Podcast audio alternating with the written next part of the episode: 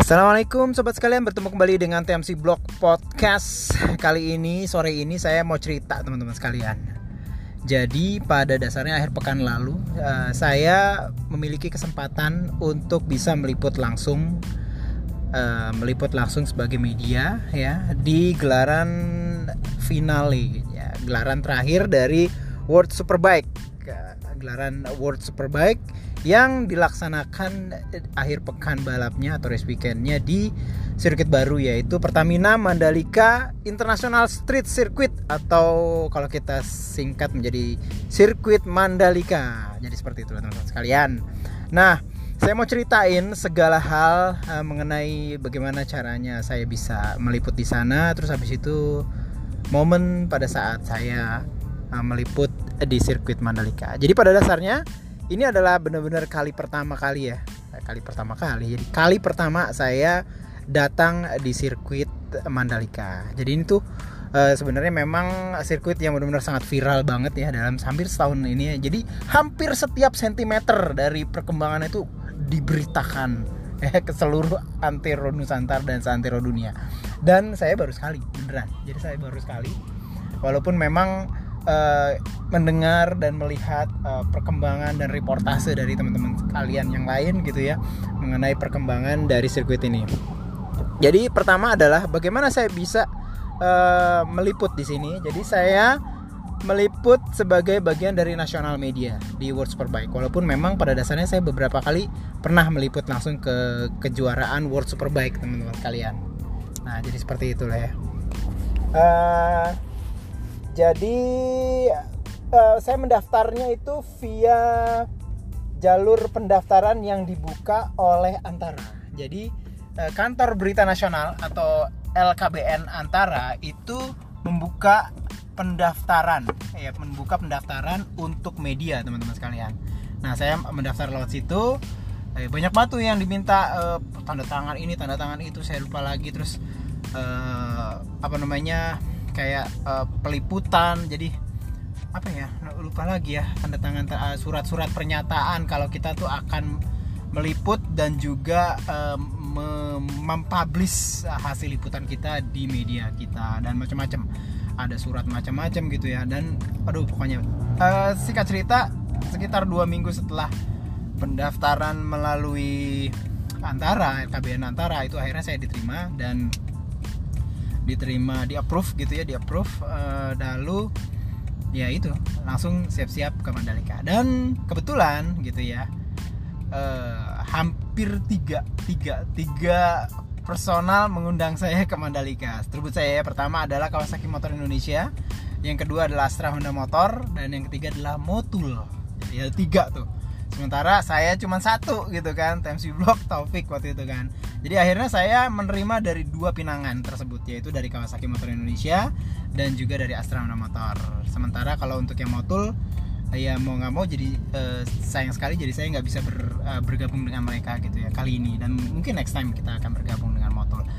Dengan Kawasaki uh, TMC Block mengutus uh, salah satu reporter terbaik kami di motorsport yaitu Nugi gitu ya. Sementara bersama Astra Honda Motor saya sendiri yang uh, turun di sana gitu. Nami uh, kalau di uh, Kawasaki Motor Indonesia itu full ya selama tiga hari Jumat Sabtu Minggu itu meliput langsung di sirkuit ya sementara dengan Astra Honda Motor saya itu nggak full jadi memang dua hari pertama ya Jumat Sabtu itu dipakai buat uh, touring malah touring mengelilingi kota lo eh mengelilingi mengelilingi hampir ya full satu pulau Lombok. Nah, jadi mulai dari Mataram kita pergi ke selatan ke Selong Belanak waktu itu ya.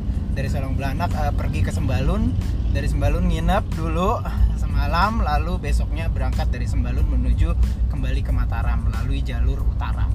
Gitu. Singkat cerita uh, tibalah hari Minggu gitu ya. Nah, saya tidak uh, mengikuti jalur teman-teman media lainnya dan juga teman yang uh, dari Astronom Motor yang menggunakan uh, kendaraan kendaraan roda 4 saya mencoba untuk pergi ke sirkuit Mandalika menggunakan sepeda motor pada saat itu.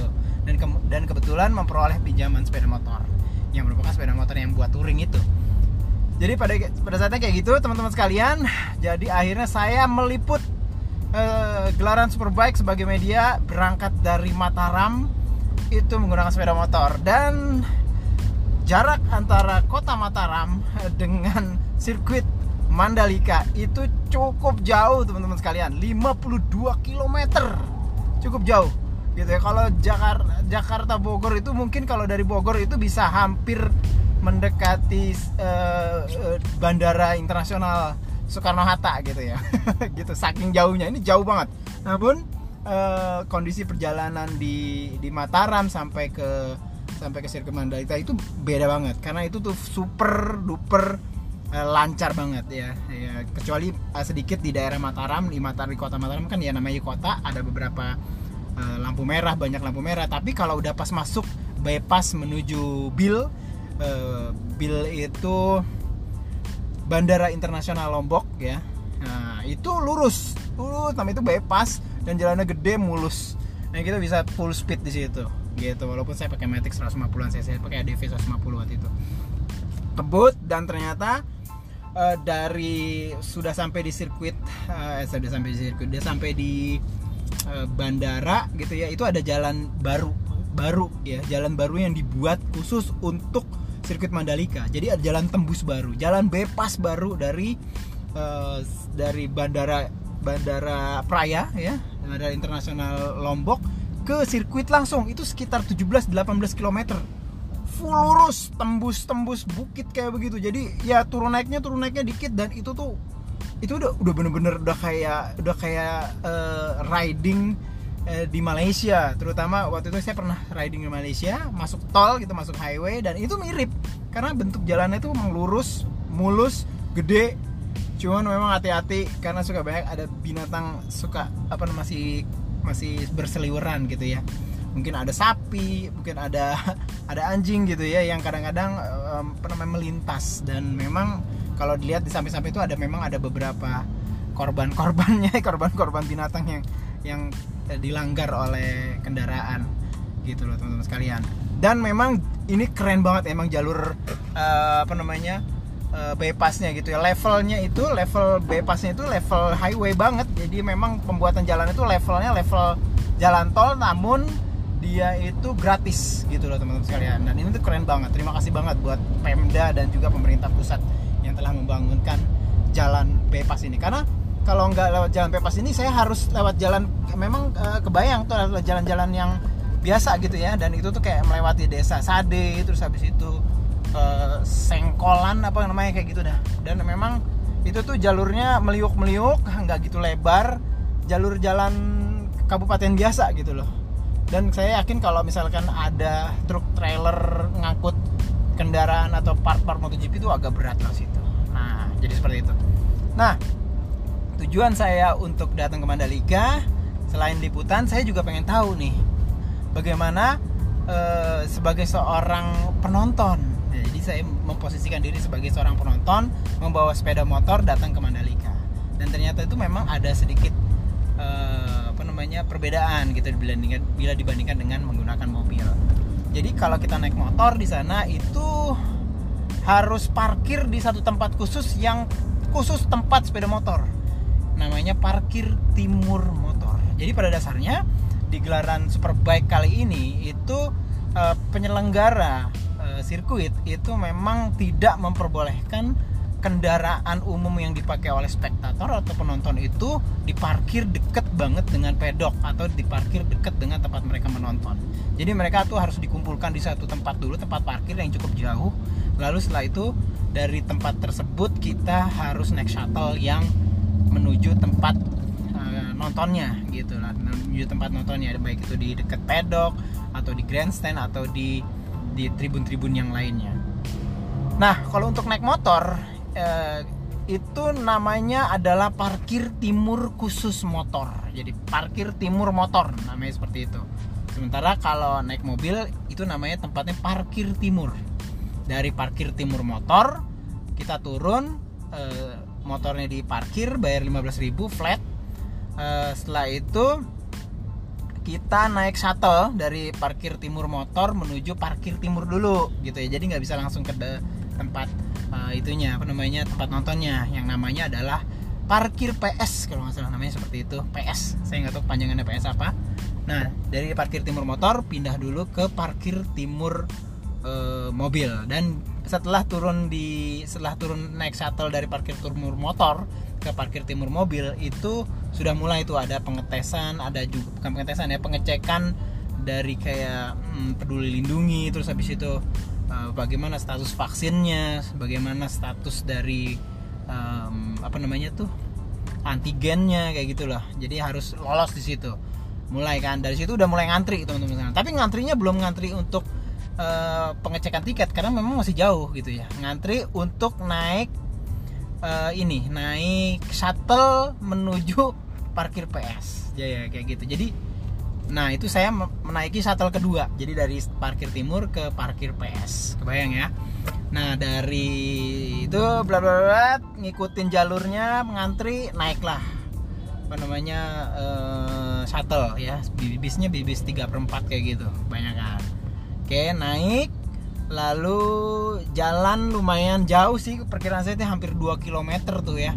1 sampai 2 km lah. Naik-naik turun bukit gitu lah. Ada beberapa bukit kecil itu naik turun bukit antara parkir timur ke parkir PS. Sampailah di parkir PS. Nah kan Sabtunya sempat hujan tuh ya. Sempat hujan dan sempat uh, menyebabkan race uh, pertama dari Superbike itu dipindahkan ke hari Ahad kan hari, hari Minggu gitu kan. Dan membuat Super Bowl race itu dibatalkan.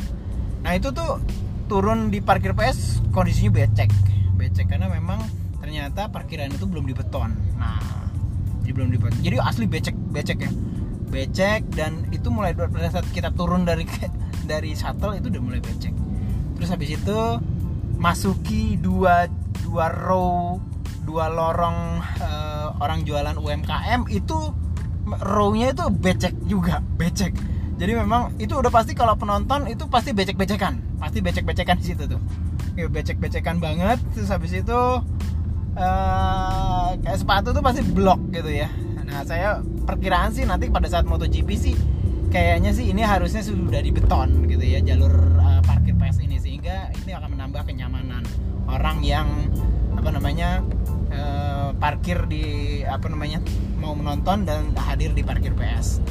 Nah jadi seperti itu teman-teman sekalian. Itu becek banget dan di parkir PS tuh kita udah mulai lagi yang namanya ngantri lagi. Ngantri untuk dicek lah apa namanya tiketnya dan segala macem. Dan beberapa kali juga mungkin ditanyain sih ya status dari uh, ininya apa namanya kesehatannya gitu kan. Baik dari vaksin maupun juga uh, dari antigennya gitu. Setelah itu baru deh kita masuk ke daerah pedok. Jadi kalau misalkan teman-teman sekalian yang mau nonton Eh, diperiksa gelangnya setelah parkir PS lolos nah itu bisa masuk melalui ke tempat tribun tuh melalui kayak tunnel kayak gitu. Ada tunnel kecil ke bawah dan itu memang menuju ke tempat tribun-tribun yang kita ngerti namanya itu kayak grandstand kayak gitu ya. Di seberang dari pedok. Itu kan ada kayak tribun juga. Nah kayak gitu. Jadi lumayan tuh. Lumayan panjang juga perjalanannya. Dan kalau nanti pulang itu mau nggak mau harus kayak gitu. Kayak gitu juga. Jadi dari tempat nonton kita harus berjalan dulu ke parkir PS dari parkir PS itu siap-siap uh, ber mungkin nanti kalau misalkan pas lagi bareng itu mesti ngantri.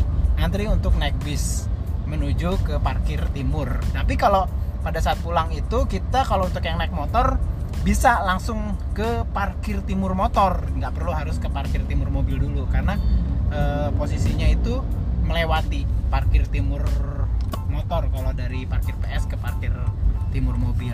Jadi seperti itu teman-teman sekalian. Dan saya setelah uh, sampai ke apa namanya setelah parkir PS ngikutin terus terus habis itu saya masuk ke tempat akreditasi dapat uh, kartu pas akreditasi ngurus sendiri. Dan setelah itu saya balik lagi saya nggak masuk ke menuju ke press center ke ke pusat dari press atau media tapi balik dulu ngambil motor ngambil motor terus habis itu melalui parkir PS naik juga apa namanya shuttle dari shuttle langsung ke parkir timur motor. Dan parkir timur saya turun terus habis itu bawa deh motor terus tempelin baru stiker parking saya yang sudah memang udah dikasih sama DWO atau Dorna Board Superbike Organization dari awal pada dasarnya. Jadi jadi seperti itu. Saya tempel di windshield langsung bisa masuk. Pakai pas media masuk ke dalam pakai motor dan motor masuk parkir langsung ke P2 ini keren banget motor langsung bisa parkir P2 kalau memang kita memperoleh uh, fasilitas parking di P2 dan P2 itu juga tempatnya ada di belak di belakang pedok gitu ya. Cuman tidak seperti P1 yang punya akses langsung ke pedok P2 di blokade aksesnya langsung ke pedok. Jadi bikin jadi dibuat kayak ada ada apa namanya ada pagar gitu. Jadi harus muter dulu baru bisa masuk ke P1 dari P1 baru deh saya masuk ke media center. Gitu. Lumayan sih. Jadi jadi tahu gitu ya gimana uh, susahnya kalau misalkan jadi spektator atau jadi penonton datang ke sirkuit Mandalika. Tapi saya nggak tahu nanti apakah di bulan Maret uh, pada saat MotoGP sistem alurnya juga akan kayak begini nggak tahu juga. Apakah ini juga karena khusus karena pandemi jadi memang harus diginiin gitu ya jadi benar-benar terkontrol dari awal kita nggak tahu juga. Gitu. Cuman kita berharap memang sistemnya yang terbaik gitu ya. Karena ini memang agak sedikit lama gitu ya bila dibandingkan dengan misalkan kalau kita datang ke Sepang. Datang ke Sepang gitu kalau dari bandara atau dari KL itu langsung parkir di depan tempat apa ya di depan tempat uh, seberang dari parkirnya itu seberang uh, dari tempat uh, tiket box atau tempat ngecek tiket udah langsung masuk gitu ya. Mungkin hanya sekitar 500 meter udah gitu doang gitu ya. Memang sih jalan gitu ya. Tempat parkirnya gede banget kan gitu. Nah jadi seperti itu teman-teman sekalian kondisinya. Gitu ya. Mudah mudah-mudahan sih uh, Mandalika juga punya kesempatan jadi seperti itu gitu ya. Jadi tempat parkirnya jadi nggak jauh-jauh banget dari tempat kita nonton uh, apa namanya di sirkuitnya gitu ya. Jadi nggak eh, ribet-ribet banget nantinya. Nah jadi seperti itu teman-teman sekalian. Cerita saya uh, dari uh, sirkuit Mandalika yang bisa saya share ke teman-teman sekalian di podcast ini. Ya secara umum sirkuitnya luar biasa. Sirkuitnya luar biasa dan saya ngelihatnya memang uh, kualitas dari dari aspal sirkuit itu memang eh, nggak uh, ada yang nyamain. Dari tingkat kualitas kebagusan dari dari apa namanya dari dari aspalnya. Ini the best banget grip banget. Halus sih nggak kasar. Uh, cuman ini buat untuk level balapan itu um, bagus banget. Bagus banget. Ya, bagus banget. Levelnya itu bagus banget. Cuma memang sportingnya memang uh, pada saat uh, race weekend Mandalika yang uh, finale 2021 World Superbike itu memang bangunan-bangunan sportingnya belum 100% selesai gitu ya sehingga memang uh, beberapa ada yang belum belum jadi gitu ya. Jadi mungkin ada yang kurang nyaman. Kayak misalkan tempat nonton masih agak sedikit becek belum di belum dipelur atau belum dibeton dan jadi seperti itu teman-teman sekalian. Mudah-mudahan nanti pas Superbike sudah oke okay, dan pada saat gelaran Superbike kedua itu juga semakin oke okay juga nanti. Itu aja mungkin teman-teman sekalian yang bisa saya share ke teman-teman sekalian mudah-mudahan bisa bermanfaat bagi teman-teman sekalian yang mendengarkan Sampai berjumpa di podcast selanjutnya. Assalamualaikum warahmatullahi wabarakatuh.